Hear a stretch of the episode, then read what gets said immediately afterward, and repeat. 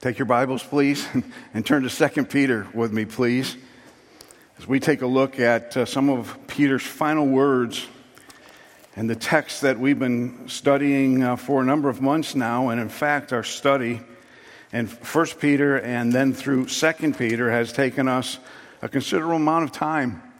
We'll do a quick overview of everything that we've uh, studied and learned in uh, 1st and 2nd Peter next week as we wind down our study and get into the season and we celebrate um, the atoning work of our Savior and the glorious resurrection of Jesus Christ. And I encourage you to continue to live out these things that you've learned in both 1st and 2nd Peter and uh, reflect upon the nature of even the songs that we have sung this morning. Only a holy God. It fits, quite frankly, with the text that we will look at this morning. And before we pray, I'd like to read for you from this text in 2 Peter chapter 3, beginning in verse 8. But do not overlook this one fact, beloved, that with the Lord one day is as a thousand years, and a thousand years is one day. The Lord is not slow to fulfill his promise, as some count slowness but is patient towards you, not wishing that any should perish, but that all should reach repentance. The day of the Lord will come like a thief, and then the heavens will pass away with a roar, and the heavenly bodies will be burned up and dissolved, and the earth and the works that are done on it will be exposed. Since all these things are thus to be dissolved, what sort of people ought you to be in lives of holiness and godliness, waiting for and hastening the coming of the day of God, because of which the heavens will be set in, on fire and dissolved, and the heavenly bodies will melt as they burn. But according to his promise, we are waiting for new heavens and a new earth in which righteousness dwells. Therefore, beloved, since you are waiting for these, be diligent to be found in him without spot or blemish and at peace and count the patience of our Lord as salvation, just as our beloved brother Paul also wrote you concerning the wisdom given him, as he does in all of his letters when he speaks in them of these matters.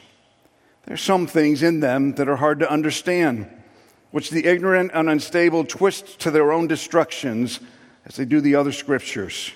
You, therefore, beloved, knowing this beforehand, take care that you are not carried away with the error of lawless people and lose your own stability, but grow in the grace and knowledge of our Lord and Savior Jesus Christ. To him be the glory both now and to the day of eternity. Amen. Our Heavenly Father, we pray that as we wind down our study in this text and reflect upon some of the things that Peter has addressed in chapter 3, that you would encourage our hearts, that we would stay faithful to the text, that, that we would dig deep and understand what is transpiring, not in just the people's lives that were the recipients of this letter. Father, I pray that you would give us a perspective even in our own lives as we apply some of the things in this text to this day and age in which we live, this time of trouble this time of agitation, this time of world change. And Father, this time in which even your church has lost its perspective in some ways, and your people in particular have been challenged in ways that are grievous and overwhelming.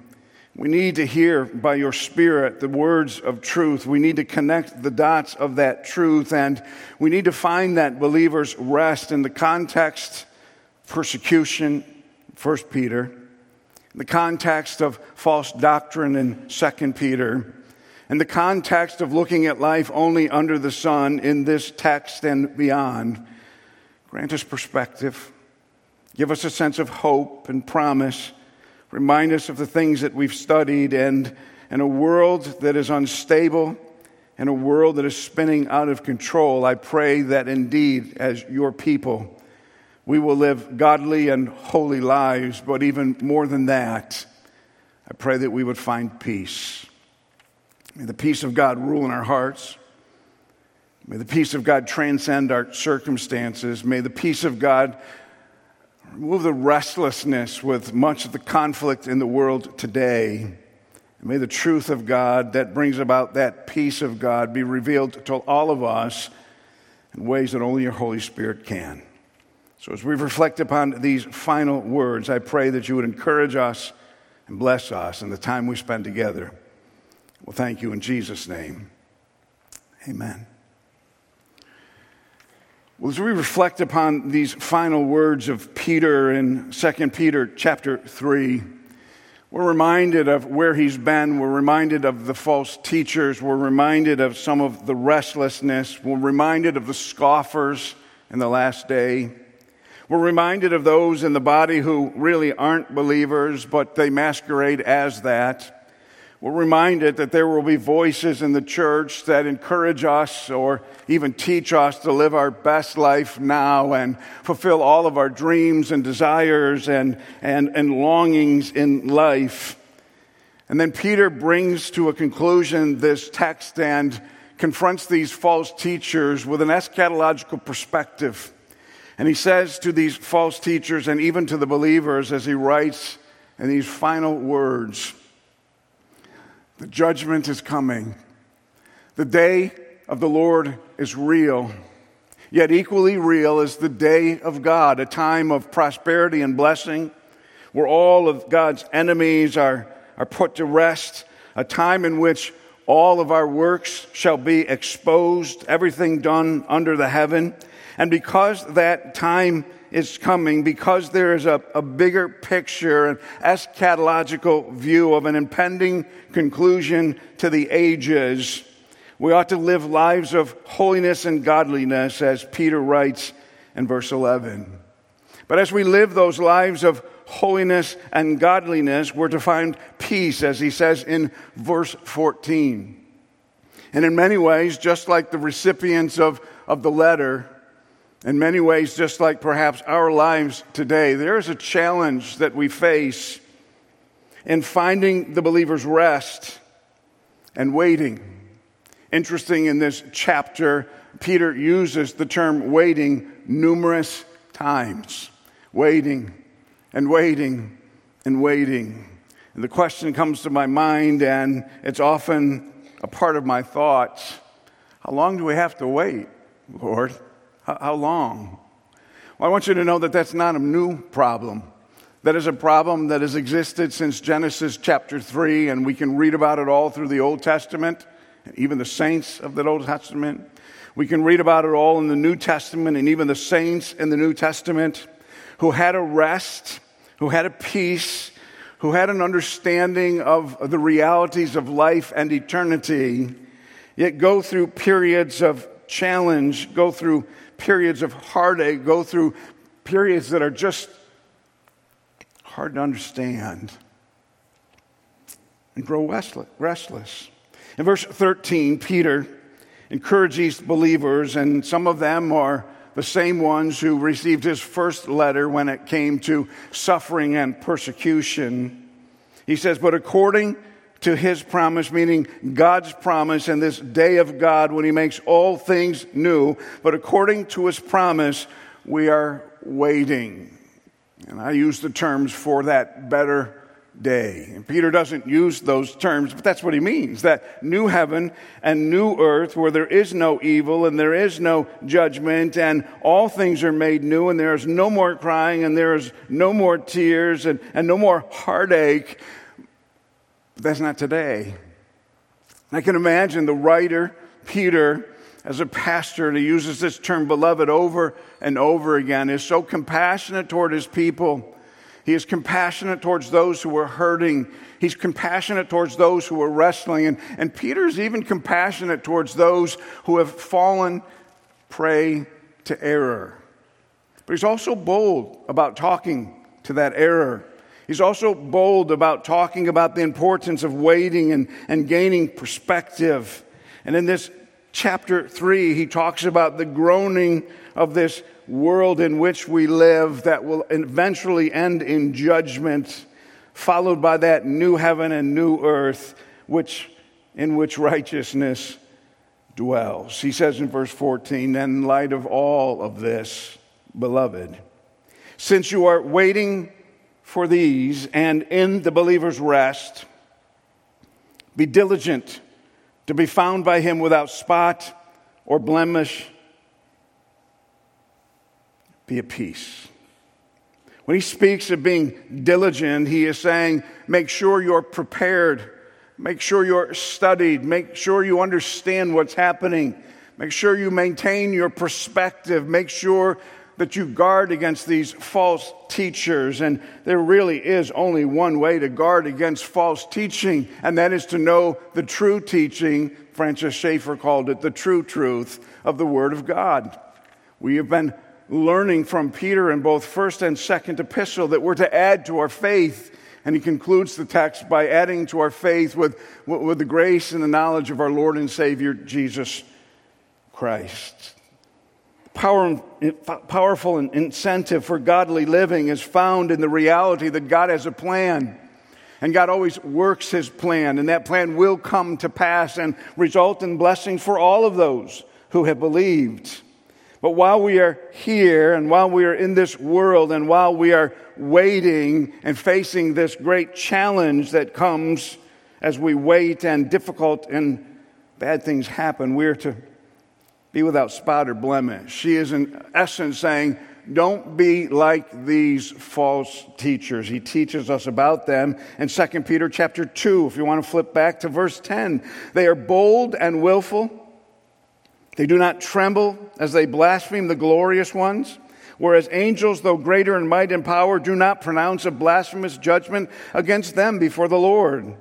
But these, like irrational animals, creatures of instinct, born to be caught and destroyed, blaspheming about matters of which they are ignorant, will also be destroyed in their destruction, suffering wrong as the wage for their wrongdoing. They count it pleasure to revel in the daytime, but they are blots and blemishes, reveling in their deceptions while they feast with you. And he says, You, as God's people, rather than being blots and blemishes, are to be without spot, no blots, and without blemish, no blemishes. He's not talking about perfection. He's talking about maintaining a perspective. He's talking about remaining diligent. He's talking about being prepared in the midst of waiting. He is encouraging God's people to wait and to wait and to wait regardless of life's circumstances and to find peace. Paul says in Philippians, do not be anxious about every, anything, but in everything, by prayer and supplication, with thanksgiving, let your requests be made known to God. The peace of God, which passes all understanding, will guard your hearts and your minds in Christ Jesus. But again, even Paul in Philippians, when he tells us to be prepared and do not be anxious, he is saying there will be this battle with worry, this battle with anxiety. There will be doubts and there will be questions, but be diligent to be found in him.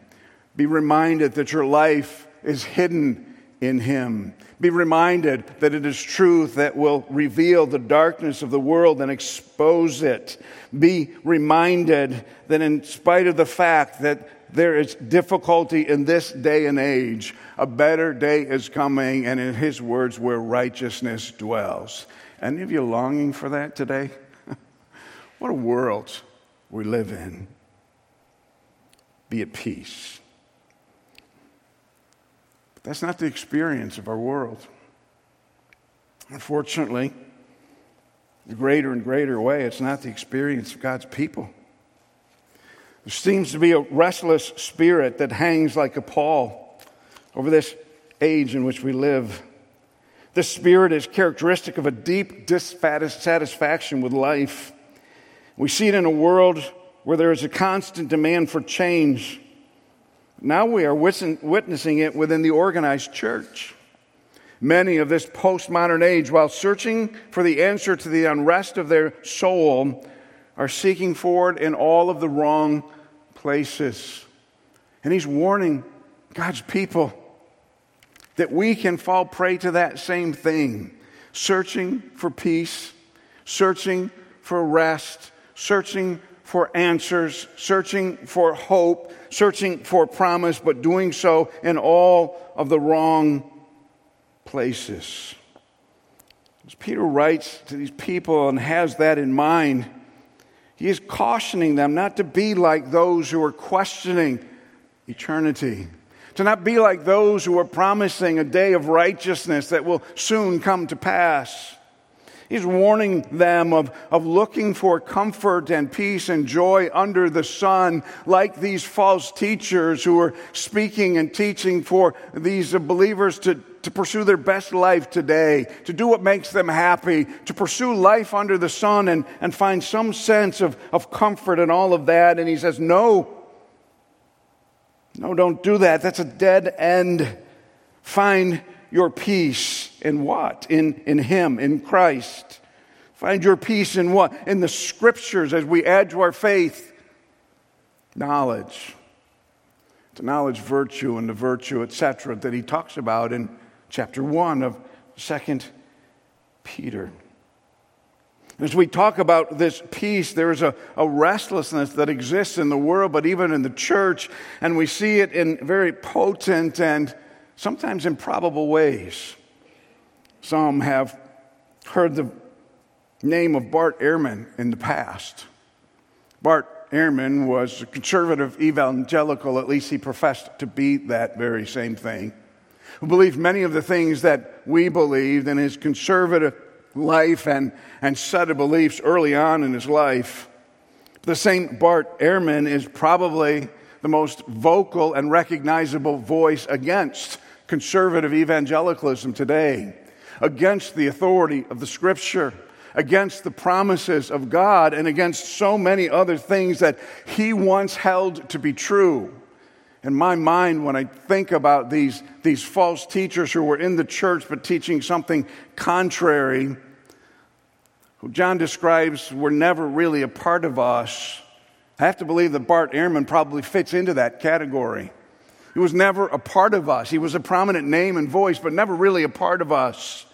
And he walked away from and apostatized the faith and, and started to challenge the, the very meaning of Scripture and the promises of God.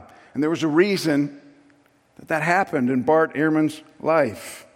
He describes it this way If there is an all powerful and loving God in this world, why is there so much excruciating pain and unspeakable suffering? The problem of suffering has haunted me for a very long time. Ultimately, he says, it was the reason I lost my faith. I have a different understanding of this. I don't believe Bart Ehrman lost his faith. I'm not sure he ever had that. And in fact, I believe that Bart Ehrman, even in renouncing many of the things pertaining to Scripture, including miracles that he questions today, didn't lose faith. He simply placed his faith in something else. And isn't that the crux of the matter in all of our lives? It's not a, matter of, of faith per se, it's a matter of what we put and place our faith in. It seems like that was the audience that Peter is writing to as he wraps up in these final words, the audience that he's writing to in this account. One of the most difficult things in life is this matter of evil. But I'm here to tell you that those who reject that there is a perfect and loving and holy God they reject that entirely. They have no better answer for evil than we might have. In fact, theirs is hollow and deceptive and like these false teachers. But what it does is it explains to us some of the challenges and, and some of the things that, that this audience, both in 1 Peter and 2 Peter, were wrestling with. For them, life was hard. For them, they're being enticed to, a, to an easier life, a, a simple life, a, a life that is more fulfilling.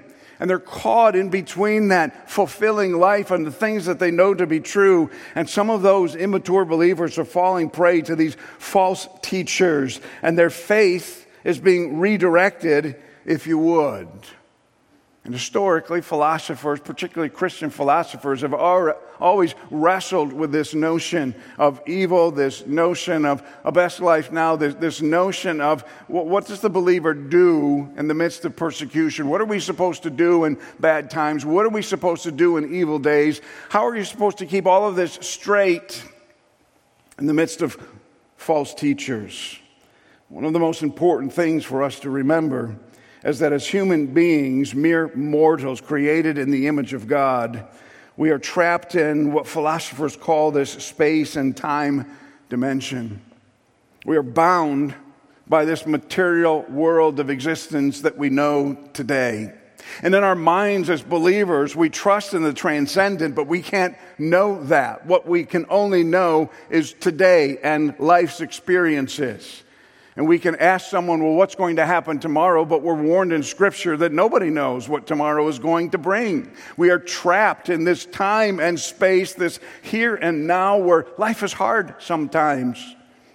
We need to learn to negotiate that and, and not walk away from our faith for this day of righteousness and the new heavens and the new earth. And in spite of being bound by time and space, we must understand the eschatological perspective. And then the truth is, there's a linear, linear measurement for the time and space of this materialistic world and God's creatures. It begins in Genesis chapter 1.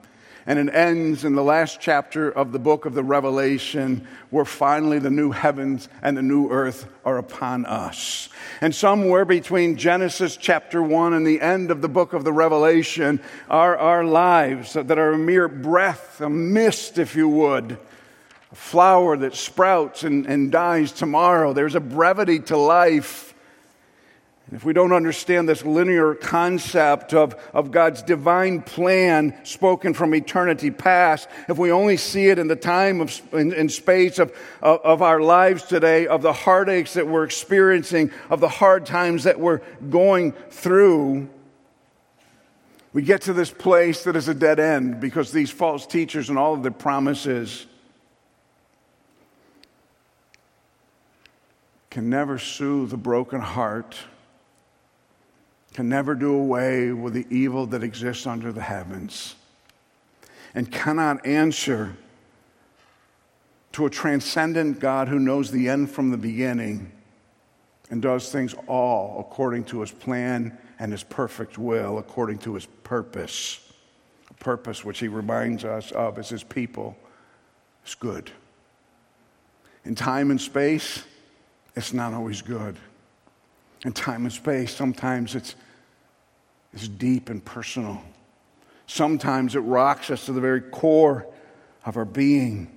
Sometimes it causes us to doubt and to wonder. Sometimes it causes us to question and challenge. Sometimes it may even be used against us to court us to a different kind of faith. And Peter said, Don't fall for it.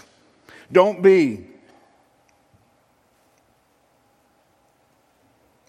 Don't be like the false teachers. Be without spot, blemish, and be at peace. One of the things that all of us need to understand is that many of the philosophies of the world and the false teachings of these false teachers to pursue your physical appetites, to make the most out of your world, to, to question the promises of God, because after all, it hasn't happened in my lifetime. Remember what he said? Uh, this was given to the ancients and they lived and died and they lived and died and nothing ever happened. How can you believe God that there's a time of judgment? And how can you believe God that there's a time of blessing? Why, why are you even hanging on to these myths? That's Bart Ehrman. But he will come to a point in time in his life, just like the false teachers of 2 Peter chapter 3, or to live life without a notion of God to live your best life now in spite of the commands of God. To doubt God brings nothing but emptiness. And uh, the writer of Ecclesiastes says, chasing after the wind. You see, if there is no God, if He's not in charge, if we can't trust His promises, then there's no intrinsic dignity. There's no eternal purpose for anything that happens in our life. Whether good or bad, there is no meaning to life, but it leads to this sense of radical insignificance. In other words, what's the point? What's the point? If we're just going to live and die and we can't trust God for his promises of the future, if we're just going to live and die and we can do it on our terms and there's no consequence one way or the other, what is the point of all of this? R.C. Sproul, quite pointedly, as he always does, says if there is no God, then human life is a cruel joke. It is a tale told by an idiot. Bart Ehrman is not an idiot. He's a very bright man who's trying to live out his existence on the terms of the false teachers, not on the terms of the scripture and only holy God. There's a terrible end coming for him and people like him. Peter and his pastoral voice is saying, Don't listen to them. It's a dead end. There's no, there's no hope in that, there's no promise in that. But again, resting in the believer's peace and dealing with the biggest challenges in life rocks our world. Psalm writer in Psalm 13 says, How long, O Lord? That's that time and space dimension. How, how long is this here and now going to be here and now? How long, O Lord, how long, O Lord, will you forget me forever? That's what the false teachers are saying. Forget about it. Forget what God said. It's not happened and it's not happening. Go out and live your best life today.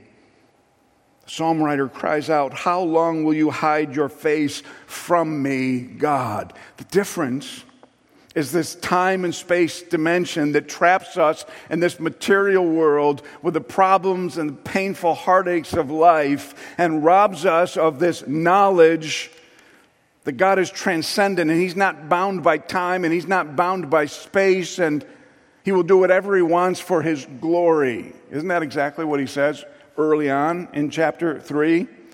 The day of the Lord is as a thousand years, and a thousand years is a day. Stop considering your life as being solely from the day you were born until the day you die. The writer of Ecclesiastes teaches us that God has set an eternity in our hearts. He has created us as beings to live for eternity. And this blip of life under the sun, as hard as it might be, is not all there is to living. Sometimes we get trapped into thinking he's forgotten us. Sometimes we get caught in this trap that he's hiding from us. But he's reminding us that all of history is moving toward a definitive point of destiny. And that destiny is the elimination of evil and all things under the sun, and a new heaven and a new earth where righteousness dwells. To hang on to that is the key. So Peter is pleading in his final words with God's people hang on to that. There is a second problem with men like Ehrman, and I believe a huge problem in evangelicalism today. And that is this attempt then not to jettison God or get rid of him entirely, but to domesticate him in, in some way to make him a little bit more like us, a, a little bit more real, a little less demanding in his holiness, a little less demanding in his charge for obedience, a little less demanding by allowing bad and hard things to enter into our lives. What happens when that takes place and, and we can't make sense out of the world under the sun because we've been robbed of this transcendent, eternal kind of timeline of our existence? In evangelicalism, we get, begin to reinterpret the Bible to mean something different. We're reminded by David Gibson that reinterpreting the Bible to mean something different is always a moral exercise before it is an intellectual one. Remember what these false teachers were teaching? He begins to get into this in, in early in chapter 2. And if indeed this question and challenge begins as a moral exercise, they were beginning to say to God's people that there was a libertine freedom for them to do whatever they wanted to do. There were no rules. There isn't anything hard and fast. You make the rules and you make your life and you determine your future. And these false teachers and that morality were saying that if indeed there's a God, He is distant, He is uninvolved with our lives, He has given us this life, eat, drink, and be merry, whatever their message might be, He is turning their attention away from God and in a moral kind of way, turning men's hearts inward to pursue those things and the passions of the flesh that we're warned about in 1 John and throughout the pages of Scripture. Gibson continues that is, if we do not like what the Bible says because it confronts us, then we will always find some way of changing what it means so it lines up with the world we want to live in instead. And what we've done is accomplished exactly what Paul warned about in Romans chapter 1. We have denied the transcendent God of the universe, and we have become the determiners of our own life. In essence, we have become God ourselves. We replace the immortal God with images of beasts and birds, and there's no greater idol in the human heart than the idol of self who wants what it wants. That warning has not been heeded by modern evangelicalism, and it wasn't being heeded by Peter's recipients. So Peter's pleading his pastor and begging them to get this reality. And then he gives some really, in my opinion, simple admonition that has profound impact on our mindset, particularly when things aren't going as somehow we determine they should go. Any of you have ever instructed God how things ought to be going and what He needs to do for you tomorrow? We're all guilty of that at times. Peter says, and count the patience of our Lord as salvation. Again, reflecting on verses 8 and 9. Just as our beloved brother Paul also wrote to you according to the wisdom given him. Understand that life, no matter how hard it might be today, no matter how much you are challenged in your intellect, no matter how much you are bound by this space time dimension, that there's something outside of this life and existence that you are experiencing today. There's something bigger than you and your story, and that is the God who created you, and He's trying to take their mindset away from the here and now and give them this eschatological, permanent, lifelong perspective. And he says, There's been an extended period of grace that has been granted to you and talked about even by our beloved brother Paul, who wrote, to you according to the wisdom given him, as he does in all of his letters when he speaks in them of these matters. What was it that Paul wrote? Pauline literature is filled with exactly what Peter's trying to teach us here that a better day is coming that life is a challenge, that truth is truth, and to negotiate the issues of life, you must keep your faith, and you must look at life not bound by when you were born and when you die, but, but bound by, or at least uh, lived out in some eternal kind of perspective. And even Paul says that's not easy to do. To me, it's comforting that both Peter and Paul recognize that's not easy to do sometimes in some preaching in our conservative circles, we persuade people that it's easy. There's nothing easy about life under the sun. There's nothing easy about facing life's biz, biz, biggest challenges and, and heartaches. There's nothing easy about keeping an eternal perspective, an eschatological perspective. And it's not easy because we're still creaturely. We are still bound in this space and time dimension, and there will be doubts and there will be questions, and we will cry out like the psalm writer, How long? And both Peter and Paul are saying, It won't be long. But what they're comparing, or comparing is the, the 70 or 80 years of your life to the eternal bliss and glory promise where righteousness dwells. This is a I use the phrase, maybe overuse it sometimes. You're a bit player on a big stage. and you stand up and you play your part, and somebody steps in and takes over for you. Life is short. Our life is a breath, and we must live according to the truth of Scripture. We must live according to this eschatological, eternal kind of perspective. Paul taught that. I am teaching that. And Paul taught it by the wisdom given him, and that wisdom, of course, we know to be by the Holy Spirit. Paul made no bones about it, and I believe that Peter, in essence, is, is tagging on to the Apostle Paul, saying, What we are writing to you, the matters that we are speaking on, God has spoken through us. He is talking about, verse 16, the second half, there are some things in them, meaning the scriptures, that are hard to understand, which the ignorant and unstable twist to their own destruction as they do the other scriptures. Peter is saying, I'm writing to you scripture. He is saying, Paul has written to you scripture. What we are communicating is directly from God. You must trust us. You must cling to hope and you must long for this day of righteousness. And while you're here, be at peace.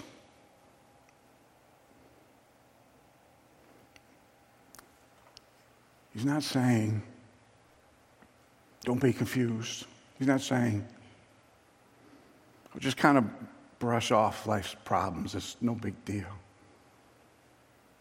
He's not saying that the valley that you're in or the mountaintop you're in is a bad place to be. He's simply saying, put it in perspective. That's what Paul taught. That's what Peter taught. That's what we all need, particularly times of difficulty. He says in the context here that there are some things in them, meaning the scriptures, that are hard to understand. Any of you found that to be true?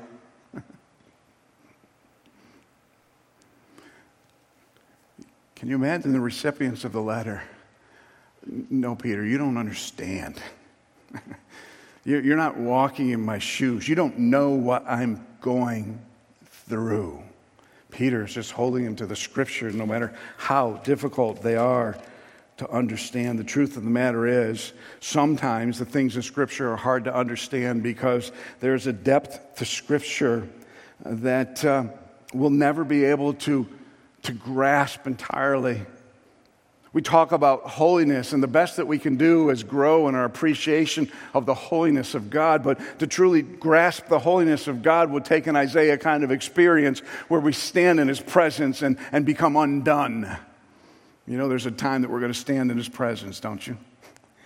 And we will sing, Holy, Holy, Holy. We will finally get it and understand. But, but Peter and Paul are saying, That's not now. That, that's, that's in the future. That's, that's in times to come. Mark Lanier reminds us that scriptures truly reveal God, but they don't reveal him fully. There is some mystery and some things hard to understand. And God, if you love me, then why? That's the psalm writer experience. God, if you truly care and wish for me to have peace, why did you allow this? Or why did you do this? Or, or even worse, why can't you do this? And why won't you do what we want you to do. Well, God has revealed all things necessary for people to enter into a relationship with Him. That doesn't mean that God is revealed exhaustively, but He's still God. And He's promised us that He's good. And He's promised us His goodness. And he's promised us that everything's going to be okay. And he's promised that we will dwell in righteousness where righteousness reigns. And he's promised us that all of our works will be revealed. And he's promised us that he will never leave us and forsake us. And Peter is saying, now let's put that into practice without spot or blemish. And somehow find that elusive peace. That doctrine of the Reformation, that doctrine of persecution perspicuity that talks about Scripture being clear is true. All things are clear that pertain to life and godliness. But God does not exhaustively tell us everything that He knows. And boy, we wish we knew, but I'm not sure we even realize what we're wishing for. I just as soon do what we're called to do in the scripture by Peter and by Paul and other writers Make the most of today, and tomorrow sufficient for the evil thereof. Some of you think if he would just explain it to me today and tell me what he's doing, you might not want to know what comes next. You know where the peace is found? Knowing that God knows, and he's ordered your steps and you were created for eternity, not this simple existence trapped in time and space. There's a bigger story to all of this. And sometimes in my mind, we get trapped in this life and time and space. We get bound by this temporal experience and, and reality that it dulls our senses. And instead of seeing the holiness of God, we start not to take sin as seriously as we once took sin. Have you ever noticed how that can happen? That's what the false teachers were teaching. Somehow, we start to take less serious the depravity of man.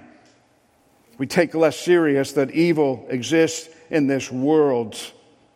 We minimize the eschatological horror of what is coming and revealed to us in the book of the Revelation. And although in our minds we've got this all sorted out, sometimes we miss the horror of eternal judgment and life becomes petty. It's a danger for all, all of us. It's a danger for those that he's writing to. And he says, you know, there are some things that are just hard to understand. And those things that are hard to understand will be twisted by the ignorant and the unstable. Ignorant, unstable, twisted truth seems to reign in our world today. And it has an ugly presence in evangelicalism in a way that, in my 40 years of ministry, has never been more pronounced than it is today. Could the answer be as simple as finding peace? Could the answer be as simple as knowing Christ? Well, well, I believe that it is. It's one thing to know that and another thing to live that, and that is Peter's point in the text. And he is warning there are ignorant, unstable, twisted people who will lead you astray, and it will be to their own destruction.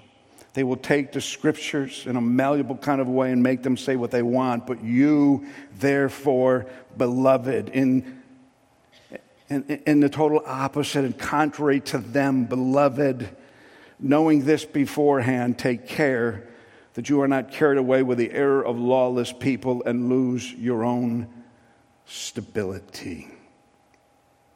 The reality of the last days is upon us. This day of judgment is coming. The promise of the day of God is, is real. But until that day, take care, guard yourselves, mind your business, and do not be swept away by the teaching of these false teachers and, and doubting the truth of Scripture and living life on your terms only.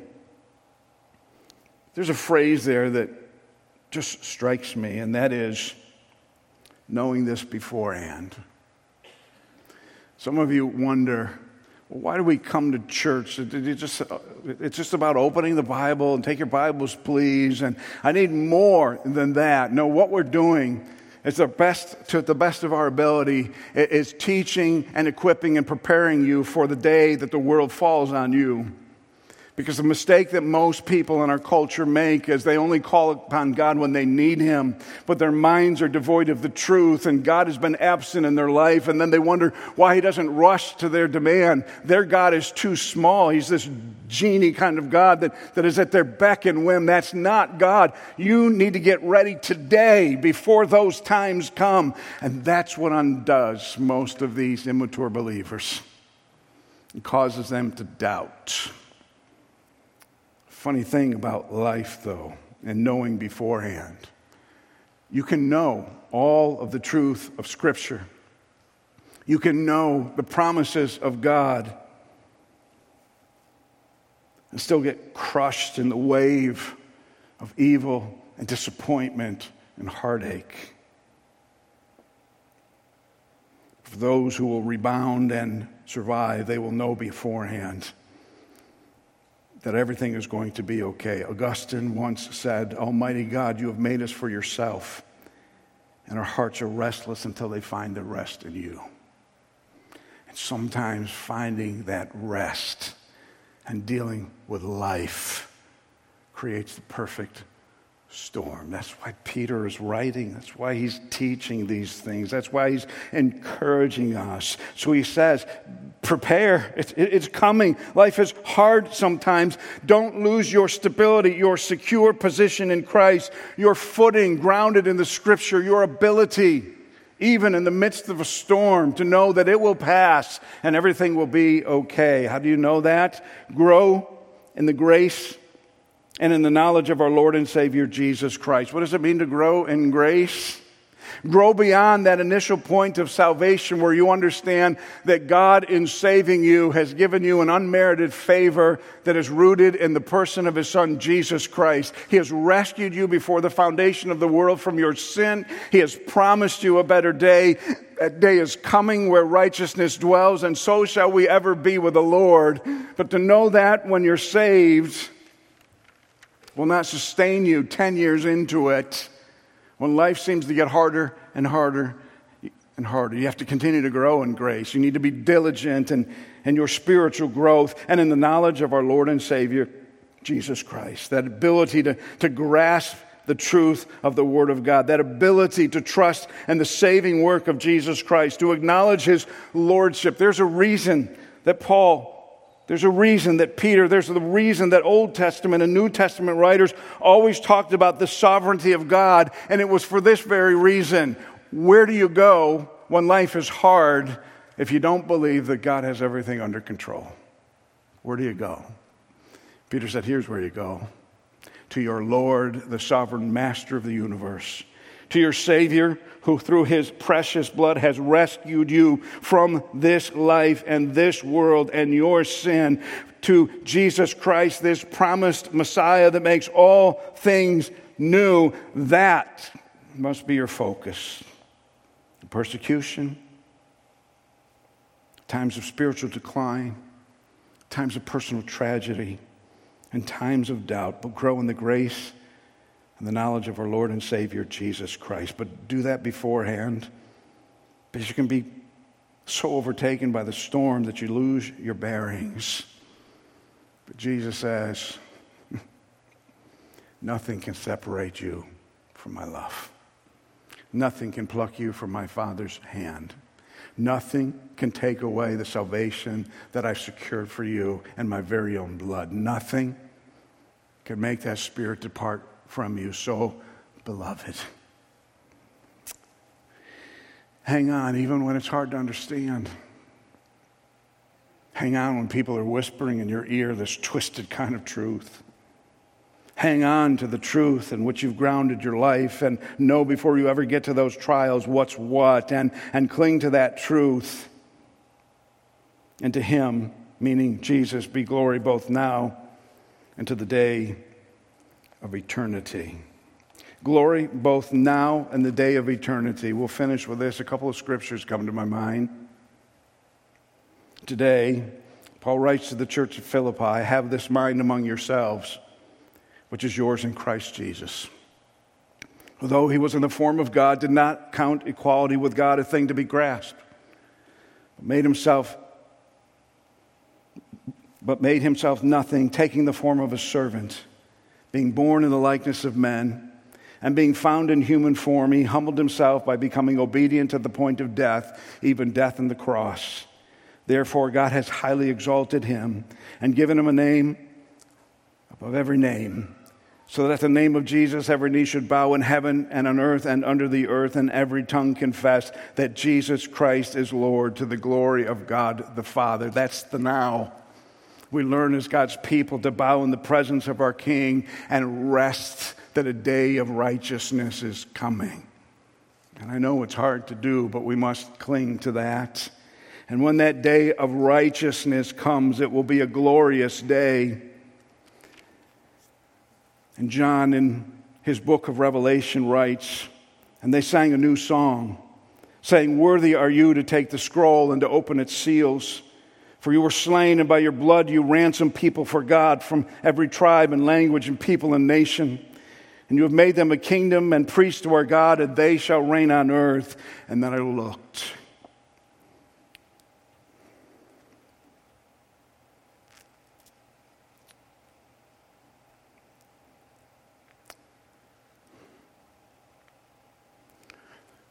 This is what Peter was telling us.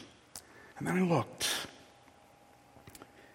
And around the throne, and the living creatures and the elders, with the voice of many angels, numbering myriads of myriads and thousands upon thousands, saying with a loud voice, Worthy is the Lamb who was slain to receive power and wealth and wisdom, and might and honor and glory and blessing. And I heard every creature in heaven and on earth and under the earth and in the sea. And all that is in them saying, To him who sits on the throne and to the Lamb be blessing and honor and glory and might forever and forever. And the four living creatures said, Amen. And the elders fell down and worshiped. Peter is saying, It's going to be okay. And Jesus Christ will be glorified both now and eternity forever. And he finishes the text by saying, Amen. Let it be so. This is real. You can trust it. Everything's going to be okay. I think this is so timely for our world today. So timely for evangelicalism today. Maybe so timely for you and your life today. And maybe right now, you're on that mountaintop somewhere. Maybe life is going smoothly for you. I will remind you as we close with Peter's admonition. For this very reason, preparing for that day, make every effort to supplement your faith with virtue, virtue knowledge, and with knowledge self control, and with self control steadfastness, and with steadfastness godliness, and godliness with brotherly affection, and brotherly affection with love. For if these qualities are yours and increasing. It reminds me of what he says in the end of the text, knowing beforehand. If these qualities are yours and increasing,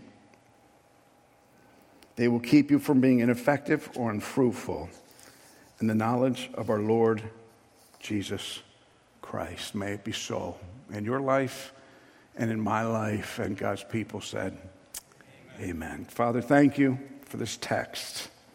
Thank you for its promises. Thank you for the glory of our King. Thank you for the life that you've given us, even when it's hard. Thank you that when life becomes hardest, you are there. Thank you for bringing people into our lives who call us beloved and remind us of those things when the day grows dark and you seem silent. Teach us to live outside of this time and space, life, and existence with an eschatological perspective that says, even if it doesn't happen in this lifetime, a better day is coming where righteousness dwells. And then grant us and bless us that believer's peace that Peter promises in Christ alone. So today, we bow and we worship and we thank you for everything, being reminded that you know the end from the beginning and you're good all the time. And thank you for the promise that one day we will gather together at your feet, at the foot of the throne, with all of your people of all the ages singing, Holy, Holy, Holy.